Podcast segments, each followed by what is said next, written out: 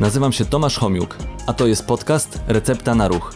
Podcast, w którym wraz z moimi gośćmi udowadniamy, że ruch jest lekiem i namawiamy do zażywania go w różnej postaci.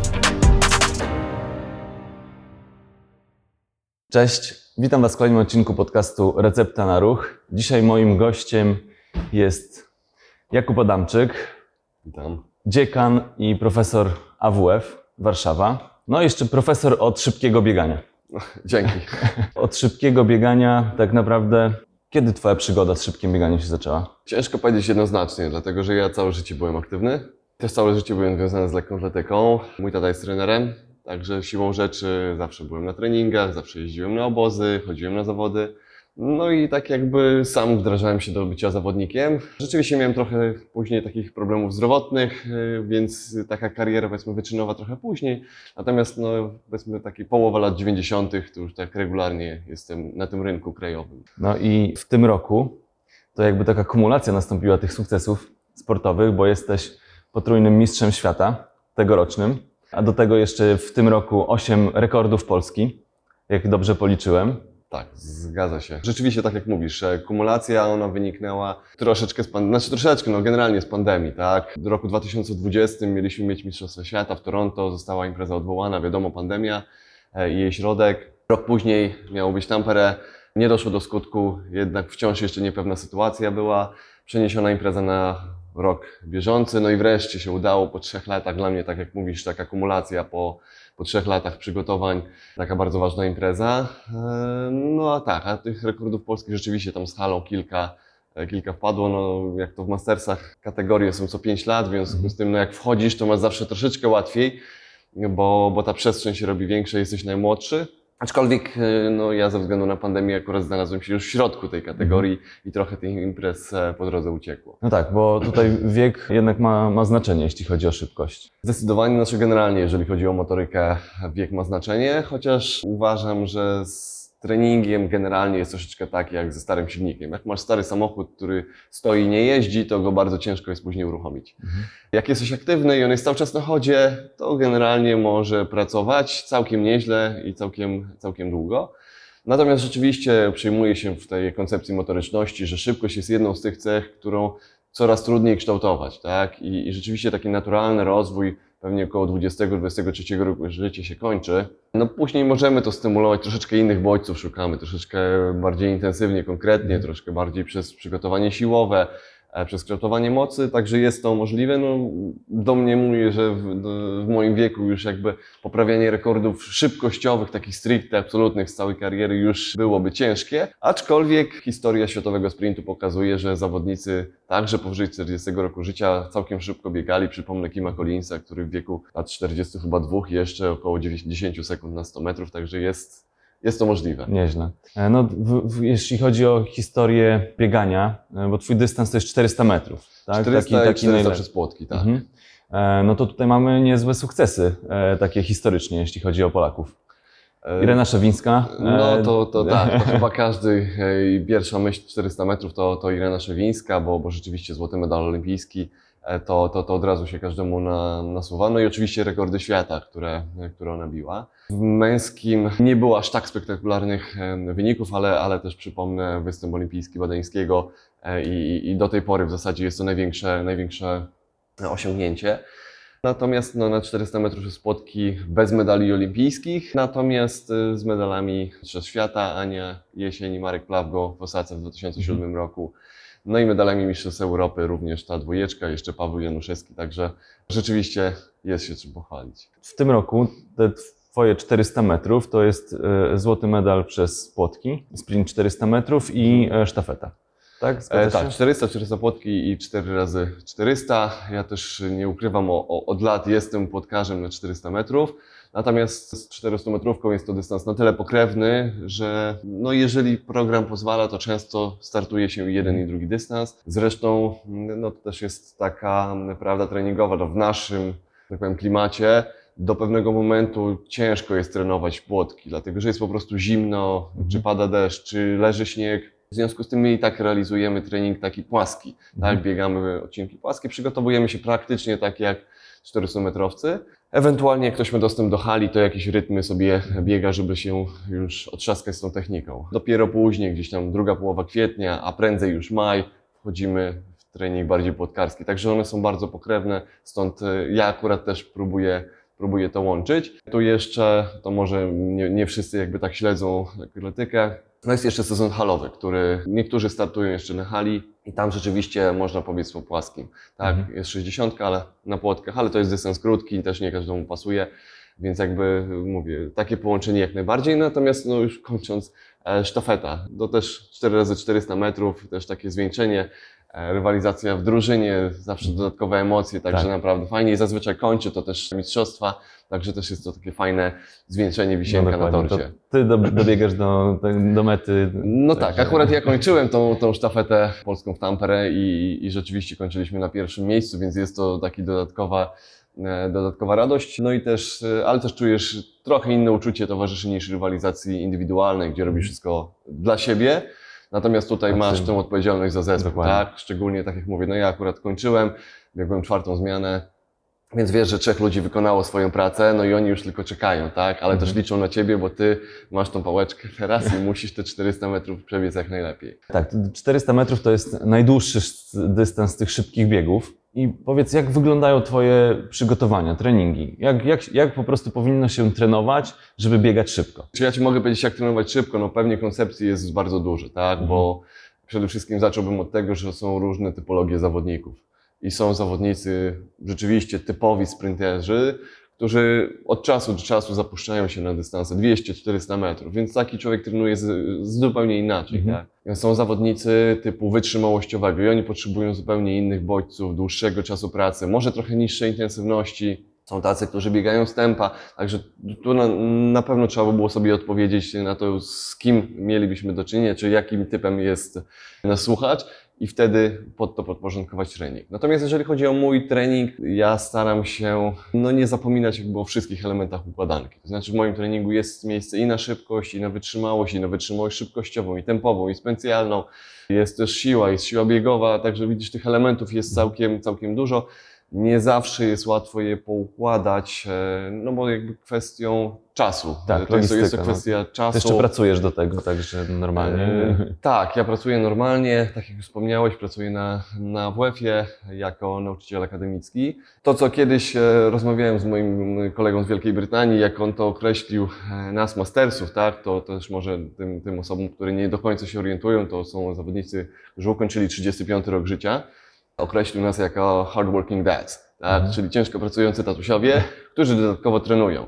No i tutaj rzeczywiście musisz pasować to swój plan dnia, tak? Bo tu masz dzieci do szkoły, do przedszkola, odebrać, zawieźć, samemu do pracy, jakieś obowiązki Są rodzinne. dodatkowe obciążenia tak naprawdę, I które w plan tak, treningowy tak. trzeba... I z, I z tym musisz to wszystko, e, wszystko połączyć, także mnie też się zdarza łączyć akcenty, nie zawsze, znaczy na pewno trenuję inaczej niż trenowałem kiedyś, bo po prostu tego czasu jest mniej.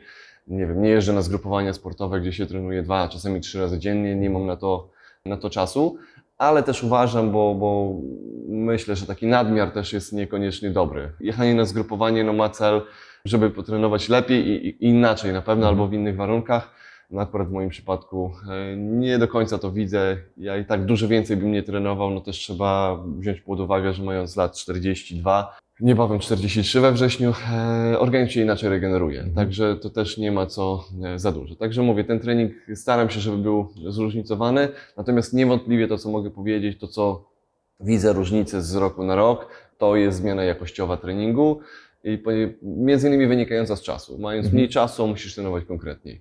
Tak? Czyli jakość, jakość e, Jakość zdecydowanie być... nad objętością. Mówię, jak masz dwie godziny, to możesz się bawić. Jak masz godzinę, gdzieś tam komplet. lukę, no to musisz po prostu przyjść, zrobić i pójść, e, prawda, e, do, do domu czy do swoich innych obowiązków. No po prostu nie masz, e, nie masz na to, na to czasu. To jest jedna rzecz. Druga, no to już jakby takie prawdy wynikające z teorii treningu. Generalnie tę objętość przez wiele lat się wypracowuje. Jeżeli trenujesz regularnie, to jakby no już wiele więcej nie zrobisz, tak? Mhm. To już jest jakby kwestia później wejścia tylko na ten wyższy poziom i to się robi intensywnością. W wieku, jak ktoś ma lat mały, to znaczy mały, młody może trenować dużo, tak? Mhm.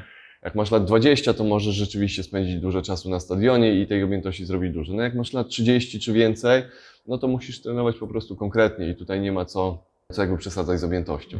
Także na pewno intensywniej, na pewno więcej takich bodźców konkretnych musi dominować w treningu. To jak często w tygodniu trenujesz? Staram się pięć razy w tygodniu, aczkolwiek mam świadomość, nie zawsze się to udaje. No bywa, że po prostu obowiązki na to nie pozwalają, no to wtedy muszę połączyć coś ze sobą i gdzieś tam, gdzieś tam w tej układance to się zmienia. Także pięć, czasami sześć, natomiast no ten szósty wtedy to jest raczej już taki regeneracyjny. Na ogół jakieś lekkie wybieganie, dużo gibkości, stretching, rolowanie, takie rzeczy, żeby się wspomóc w regeneracji. Staram się jeden dzień przynajmniej lub dwa mieć, mieć wolne i zazwyczaj jest to niedziela, no to z takiego układu kalendarza typowego w naszym kraju wynika. Wspomniałeś o regeneracji. No pewnie y, też zawodnik młodszy y, szybciej się regeneruje. To jakie tutaj elementy wchodzą? Bo wspomniałeś już o trochę rolowania, trochę rozciągania. Jak planujesz sobie tą regenerację? Mhm. Znaczy ja w ogóle odnośnie regeneracji, jak to czasami mówię właśnie przy takich okolicznościowych wystąpieniach, że jak skończyłem 35 rok życia, to poczułem, że skończyła mi się nieśmiertelność. E, I rzeczywiście nagle widzisz, że tego czasu potrzebujesz więcej, że już inaczej reagujesz na bodźce. Co ja robię? No generalnie zacząć to w ogóle należy od rozgrzewki, tak? Jeżeli jesteś dobrze przygotowany, rozgrzany, to też organizm inaczej znosi te bodźce i łatwiej ci jest później się regenerować. Mniej jakichś mikrouszkodzeń włókien mięśniowych, prawda? Za chwilę się. Ile czasu poświęcasz na rozgrzewkę? No to jest specyficzna rozgrzewka. Do, każdy, każdy sport charakteryzuje się trochę inną rozgrzewką. Ile czasu poświęcasz e, na rozgrzewkę? Jak ona mniej więcej wygląda? Wiesz co, Tomek, to jest tak, że znowuż to zależy, tak, do czego się rozgrzewasz, Mhm. bo do bodźców takich typowo specyficznych, sprinterskich, e, jak trening szybkości, czy trening wytrzymałości rytmowej, czy start w zawodach, ta rozgrzewka jest zdecydowanie inna, dłuższa, Mhm. tak. Generalnie powiem tak, do zawodów rozgrzewam się nieco ponad godzinę. To też znowu zależy, bo na Mistrzostwach Świata Europy jest tak zwany call room, gdzie musisz być pół godziny przed biegiem i tam już za wiele nie możesz zrobić, bo często jest to namiot, gdzie, gdzie siedzisz, czekasz, przygotowujesz się do startu, już żadnych przebieżek czy, Mhm. e, czy innych elementów biegowych nie możesz zrobić. No i wtedy zaczynasz na przykład godzina 15, godzina 20 przed. Standardowo do zawodów około godziny.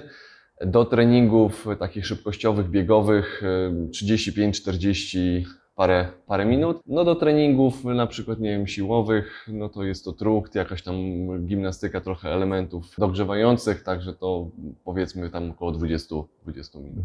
Nie wiesz, co chciałem, żeby to wybrzmiało, dlatego że osoby, które rekreacyjnie trenują Mhm. sport, no, zdarza się często, że po prostu pomijają ten element, tylko po prostu idą na sam trening bez, bez rozgrzewki. Także tutaj warto wspomnieć Zdecydowanie, o tym, że, to, to, to, jest, to jest taki element, którego no, nie można pominąć. to zdecydowanie i koniecznie, aczkolwiek czasami jest tak, że no, elementy, które jedna osoba robi jako element główny treningu, my wykorzystujemy jako rozgrzewkę. Tak, I, i odwrotnie, zgadza no bo e, ja czasami, na, czasami, bardzo często na rozgrzewkę na przykład truknam, tak, czy Mhm. robię jakiś lekki bieg. No, dla niektórych może być to główna część treningu, prawda, więc wtedy wiadomo, że no, jak się jeszcze przygotować bardziej do, do truktu, tak? No, no ja akurat to robię, bo robię, robię takie ćwiczenia przygotowawcze, muszę gdzieś tam e, dopieścić sobie Achillesa, bo, bo taki uraz też, e, też miałem. E, Natomiast na pewno warto, to jest profilaktyka, to jest też lepsze funkcjonowanie organizmu i, i, i- na pewno na pewno warto poświęcić. Natomiast pytałeś o regenerację. Re- dokładnie. Więc wracając do tego, no oprócz, oprócz rozgrzewki, taki standard, który ja w zasadzie w większości przypadków stosuję, to jest trukt na, na koniec jednostki. E, Nieco mniej albo tylko symbolicznie po bodźcach takich typowo szybkościowych i, i siłowych. Natomiast generalnie truktam te, te kilka minut, staram się zawsze porozciągać. Czyli taka czynna, czynny odpoczynek, E, regeneracja. Tak, Tak, no, to, to jakby też w zasadzie wszystkie badania dowodzą, że To najlepsza czynna- forma, Tak, tak. czynna regeneracja jest e, zdecydowanie bardziej skuteczna. E, Na ogół staram się porozciągać i tutaj ten czas oczywiście zależy od tego, co robiłem i, i ponownie, jeżeli jestem na siłowni, to tego rozciągania w zasadzie no nie ma albo jest zdecydowanie Mhm. mniej. E, Staram się pracować jakby w funkcji. Jeżeli wykonam jakieś ćwiczenie, e, wzmacniam jakąś grupę, no to staram się później czy rozciągnąć, czy wykonać jakiś ruch, który przetransferuje tę siłę prawda, w, kierunku, w kierunku funkcji. E, No na pewno po bodźcach wytrzymałościowych, tak, ten, to, to, ten czas rozciągania, te, te kilka minut staram się, na pewno się roluję, chociaż e, roluję się głównie po bodźcach biegowych I to też jest kilka, kilka minut, które poświęcam na główne duże grupy mięśniowe, dwugłowe, trójgłowe, czworogłowe, plecy, pośladki. Mhm. Co jeszcze? No, z, czasami korzystam e, z bodźców, natomiast może nie, nie regularnie, tak? bo, bo na przykład takie bodźce jak masaż kompresyjny, tak? w tej Mhm. chwili nogaweczki, Tak. masz maszynkę, którą podpinasz i w zasadzie robi za ciebie robotę, natomiast to są rzeczy, które korzystam czasami czy sporadycznie e, jako regeneracja. E, Na pewno jestem fanem zimna i, i wykorzystuję wszelkiego rodzaju Kąpiele? Znaczy ja generalnie w ogóle preferuję na przykład zimny prysznic, Mhm. tak? Albo co najwyżej letni, ale kończę jakimś tam akcentem y, zimnym. Kiedyś w większym stopniu imersję w zimnej wodzie stosowałem albo masaż lodem. Natomiast y, no, w tej chwili staram się w ogóle podążać też za wiedzą. No i w tej chwili jakby też mam na uwadze to, że zimno jest świetne, działa przeciwzapalnie, przeciwbólowo, wywołuje przekrwienie, no ale jednak mówi się o tym, że opóźnia adaptację. W Mhm. związku z tym, jeżeli jesteś w treningu i oczekujesz tej adaptacji, no to wtedy trudno. No jak jest ten stan zapalny, trzeba, musi organizm Pozwolić, poradzić. tak, tak. Także, także to no, dobrym uważam pomysłem taki, bo też czasami ludzie mówią, no tak, ale ja nie mam, nie wiem, czasu, środków i tak dalej. Sam prysznic, tak, zamiast wanny, to już masz gdzieś tam taki masaż przepływowy, prawda? Jeżeli jeszcze do tego zrobimy masaż kontrastowy, no to prawda, to ciepło, zimno też wywołuje lokalne, e, lokalne przekrwienie. Także to są myślę takie główne formy, które, e, które ja A z masażu takiego klasycznego korzystasz? No bo E, Nie, to znaczy zdarzało mi się owszem, natomiast e, nie mogę powiedzieć, że korzystam z tego regularnie. Raczej jeżeli to. przy imprezach sportowych raczej, bo jak E, macie tam Znaczy, my nie mamy fizjoterapeutów, zabezpieczenia takiego, Mhm. tak? Tutaj pamiętajcie, że w mastersach wszystko płacisz samodzielnie, No tak. sam się wyposażasz, sam się wysyłasz na zawód, no niestety ponosisz te koszty i, i nie ma. Przy dużych imprezach rzeczywiście na ogół jest tak, że są, są fizjoterapeuci, z których usług możesz skorzystać po prostu płacąc, tak? Tak Mhm. jak na zasadzie komercyjnej. Chociaż większe ekipy, najczęściej właśnie Hiszpanie, Brytyjczycy, Niemcy, Amerykanie, oni przywożą swoich fizjoterapeutów. Mhm. Nie do końca wiem, jak oni to finansują, czy się zrzucają i ten człowiek tam po prostu jest, ma zapłacone, czy płacą już indywidualnie na miejscu, ale oni rzeczywiście, także ja raczej nie korzystam, też nie chcę wprowadzać bodźca, z którego nie korzystam w ciągu roku. jasne. No a druga rzecz, e, uważam akurat, że masaż zbyt często, jeżeli korzystasz z masażu, pewnie jak z większością bodźców, przyzwyczajasz się do niego, Mhm. więc on nie jest aż tak, aż tak skuteczny. No i trzecia rzecz, no generalnie masaż też jest obciążeniem dla układu krążeniowo-oddechowego, tak? Też tę pracę serducha wymusza, tak? W związku z tym, no jeżeli masz takie obciążenie, no to też Trzeba wliczyć to w- Trzeba to wliczyć, tak? I się zastanowić, czy to jest e, rzeczywiście. Na pewno automasaż tak, zdarza mi się, Mhm. że, że automasaż, szczególnie gdzieś tam po ciężkich jednostkach, czy po, e, po startach, to gdzieś tam wieczorem te parę minut na, e, na nóżki trzeba poświęcić. Kuba, a jakie korzyści można, takie zdrowotne, uzyskać poprzez trenowanie szybkich biegów? Jakie ty widzisz u siebie no, korzyści? Ja się z dobrze że- czuję.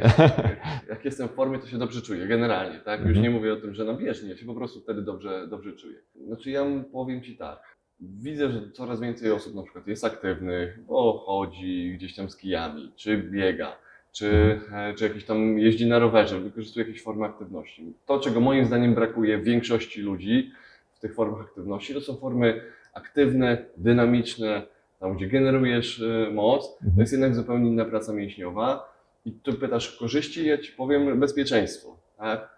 No bo jeżeli jesteś sprawniejszy, no to jesteś mniej podatny na urazy, albo więcej możesz sobie pozwolić Zrobić. i tak, i uniknąć e, jakichś tam sytuacji, które mogą spowodować, nie wiem, uraz czy upadek. Mhm. No i teraz tak, jeżeli się potkniesz czy poślizgniesz, no to z całym szacunkiem, to nie wytrzymałość Cię ewentualnie uratuje z tego, choćbyś miał nie wiadomo jaką, tylko Twoja siła, czy moc, czy czas reakcji. I tkanki, które są zaadaptowane do takich... Do e, nagłego, szybkiego, dokładnie. prawda, zrywowego ruchu. I no, jeżeli to robisz, no to to wynika między innymi z treningu sprinterskiego, tak? Mhm. E, z dużych obciążeń właśnie, z generowania mocy, z szybkiego czasu reakcji, krótkiego czasu kontaktu z podłożem. Więc ja bym na pewno powiedział, że, że bezpieczeństwo. Na pewno tego typu trening też to jest taka bardzo silna stymulacja układu nerwowego. Mhm. Tak? No i teraz, no jeżeli podnosisz pracę, jakość pracy układu nerwowego, no to też myślę, że w takich codziennych aktywnościach też jesteś w stanie to zobaczyć, no bo ta reaktywność jest po prostu jest po prostu większa.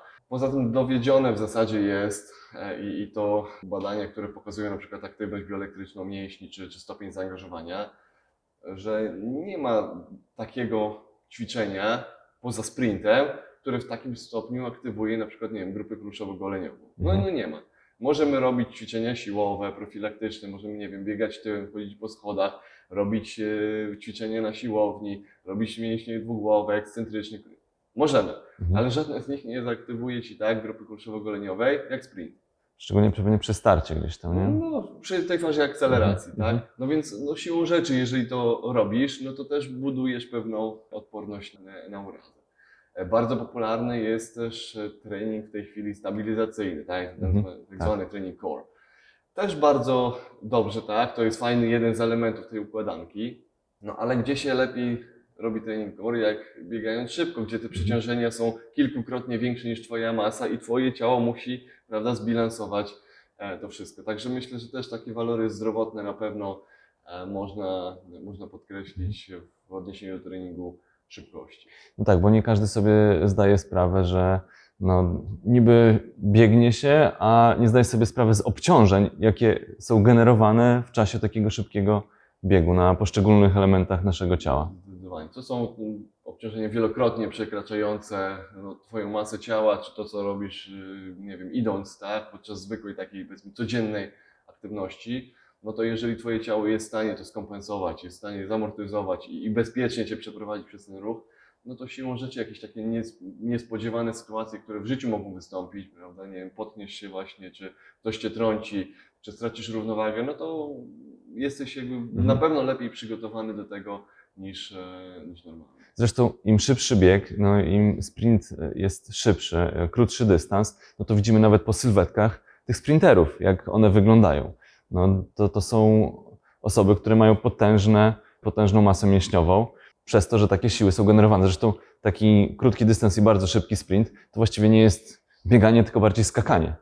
E, Czy niektórzy trenerzy sprintu mówią, że, że sprint to nie bieganie, tak? No bo to jest jednak sprint, Tak. bo, bo rzeczywiście jak idziesz sobie pobiegać do parku, to widzieć, że ten krok biegowy jest inny, zupełnie inne wahadło przednie, tylne, zupełnie inna amplituda ruchu, e, Inaczej ustawione ciało w ogóle całe. Zdecydowanie, e, tak? Także sprint jest specyficzną formą ruchu, na pewno. E, No, być może mniej przydatną w takich codziennych aktywności, no bo jakby jak gdzieś nawet podbiegasz do autobusu, to rzadko to robisz takim typowym sprintem. Nawet jak się spieszysz, to jednak ta technika jest trochę, jest trochę inna. No ale to też jakby pokazuje, że trochę inne bodźce treningowe muszą tutaj wejść, trochę inaczej musisz e, ćwiczyć. No i przede wszystkim musisz biegać, żeby biegać szybko, musisz biegać szybko, tak? Więc Tak. No, żaden inny trening tego nie, nie zastąpi. Nawet jak trenujesz długie biegi, to żeby szybciej biegać na długich dystansach, to też warto włączyć sobie takie elementy do, do biegania. Znaczy, Czyli takie momenty, gdzie biegasz po prostu szybciej. Albo Jasne. krótsze dystanse,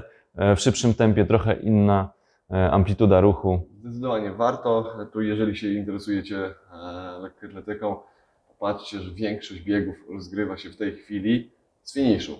Tak? Oni biegną 5000 metrów, 10 tysięcy metrów, a de facto i tak ostatnie 400, czy 300, czy nawet 100 metrów biegną Zdecydowanie. praktycznie no, sprintem w dany moment, czyli to, co Mhm. mogą dać e, wszystko pod butem, co mają, to biegną. Więc jakby to pokazuje, na ile ta szybkość jest ważna.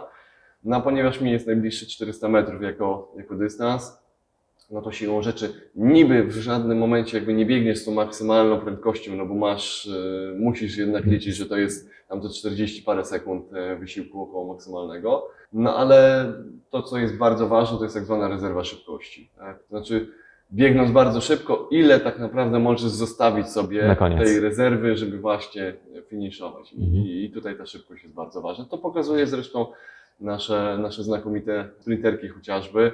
No to też nie są czasy przypadkowe na dystansie 100 czy 200 metrów. Mhm. Za nią Kiełbasińską, finalistką Mistrzostw Świata ostatnich Eugene, która na poziomie 11, chyba 21 w tym roku pobiegła, czyli to jest trzeci wynik w Polsce. E, Kuba, a czy są jakieś takie modele cech motorycznych, które no, warunkowałyby, że osiąga się e, sukcesy, łatwiej osiągnąć sukcesy w biegach sprinterskich? Czyli, nie wiem, ktoś chce wybrać sobie dyscyplinę lekkoatletyczną, ma jakieś predyspozycje do określonych właśnie dyscyplin, to jakie się sprawdzają najbardziej w biegach sprinterskich? Znaczy generalnie to jest szybkość, tak? Bo szybkość jest Ale też takie wartościowaną. antromopory, e, tak wiesz, jeśli chodzi o sylwetkę chociażby. Znaczy ja bym z takich czynników somatycznych, biologicznych zaczął od proporcji włókien mięśniowych. I Mhm. jeżeli tych włókien jest e, szybko kurczących jest, jest więcej, Jasne, tak, to e, no to to już jest pewna predyspozycja. One są oczywiście mniej odporne na zmęczenie, ale generują większą moc, w związku z tym przekładają się ewidentnie i na trening siły, mocy, szybkości i tutaj, tutaj na pewno. To jest taka cecha, którą no, nam jest ciężko zdiagnozować, bo to naprawdę no, potrzeba było biopsję mięśniową Dokładnie. wykonać i, i w zasadzie to nikt, nikt nie jest e, w stanie sobie na to pozwolić. Natomiast to generalnie też widać po predyspozycjach. No jeżeli chodzi o budowę somatyczną, ponieważ tutaj generujemy poprzez bieg i poprzez kontakt z podłożem znaczną, e, znaczną moc, tak zwana szybka nowa, tak? czyli zdolność szybkiego postawienia stopy i wygenerowania dużej siły. Na pewno długi, smukły Achilles to jest też taka Mhm. cecha charakterystyczna, jak popatrzycie na sprinterów, to, to nie ma takiej jednej kuleczki, prawda, e, jako łydki, tylko jest, jest łydka, ale jest też i długi i smukły Achilles i on to przenosi naprężenia i rzeczywiście jest w stanie generować e, dużą moc. E, Nie ma jednego wzorca, jeżeli chodzi o wysokość ciała, moim zdaniem, bo, bo są i sprinterzy bardzo niscy i są sprinterzy bardzo wysocy. E, Na 400 już prędzej to widać, że, że raczej e, no tam te parę centymetrów więcej raczej jest tym czynnikiem sprzyjającym. I, i większość tych zawodników z czołówki to jest 1,80 m i więcej. To też się krok jest dłuższy, Na długość kroku, tak. Więc jeżeli jeszcze jesteś w stanie odpowiednią częstotliwość nadać, to, to na pewno. E, Jeżeli chodzi o masę mięśniową, no to w sprincie, tak jak wspomniałeś, na 100 metrówkę czy, czy 200, to rzeczywiście takich bardzo silnych sprinterów, sprinterek to, to widać zdecydowanie bardziej. Na 400 też, ale nie jest to aż tak, e, bym powiedział, mm, aż tak widoczne. Zdarza się zresztą, że czasami nieźli zawodnicy łączą 400 i 800, no może nie na poziomie olimpijskim, ale, ale łączą. Zresztą w Polsce też z powodzeniem e, niektórzy, niektórzy to biegali i, i jeden i drugi dystans. To Patryk Dobyk, który z 400 płotki przeszedł na 800, no więc ta rezerwa szybkości też jest, no to, to też nie jest jakby tytan, jeżeli chodzi o budowę somatyczną i masę, masę mięśniową. Kuba, e, chyba wyczerpały mi się pytania od, odnośnie biegania i na koniec takie pytanie, które zadaję e, prawie wszystkim gościom, e, to jaka jest Twoja recepta na ruch? Moja recepta na ruch, generalnie po prostu chcieć i wychodzić, tak, to, to, to, to na pewno. Moja recepta na ruch e, również jest, e, to jest regularność, bo myślę, że ona jest bardzo ważna. Mnie też, wbrew pozorom i, i mogę Was e, zapewnić każdemu, każdemu sportowcowi, czasami się nie chce, czy czasami mamy gorszy dzień, czy się gorzej czujemy.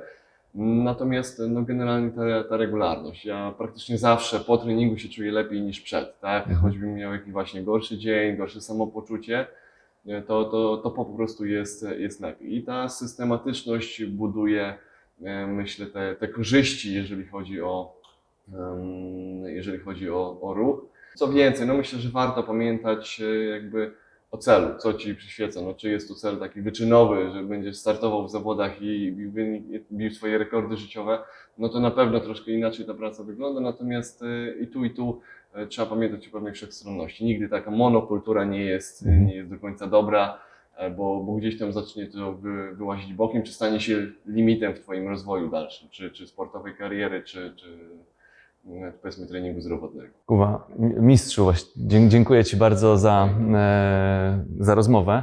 Gratuluję tych sukcesów z tego roku, z poprzednich lat. No i życzę, żeby one się nie kończyły. No, na pewno ja będę robił co, co w mojej mocy. Póki, póki czerpię z tego przyjemność, to, to jak najbardziej mówię. Myślę, że myślę, że warto. Każdy ma swojego hopla. No to jest, to jest mój, ale mówię, e, robię to co kocham, także to dodatkowo jakby motywuje do. Dzięki bardzo. Dzięki. Dziękuję. Oczywiście zapraszam Was do komentowania, udostępniania innym podcastu e, i przypominam, że podcast pojawia się co środę godzinie 12. Dzięki i do zobaczenia. Cześć.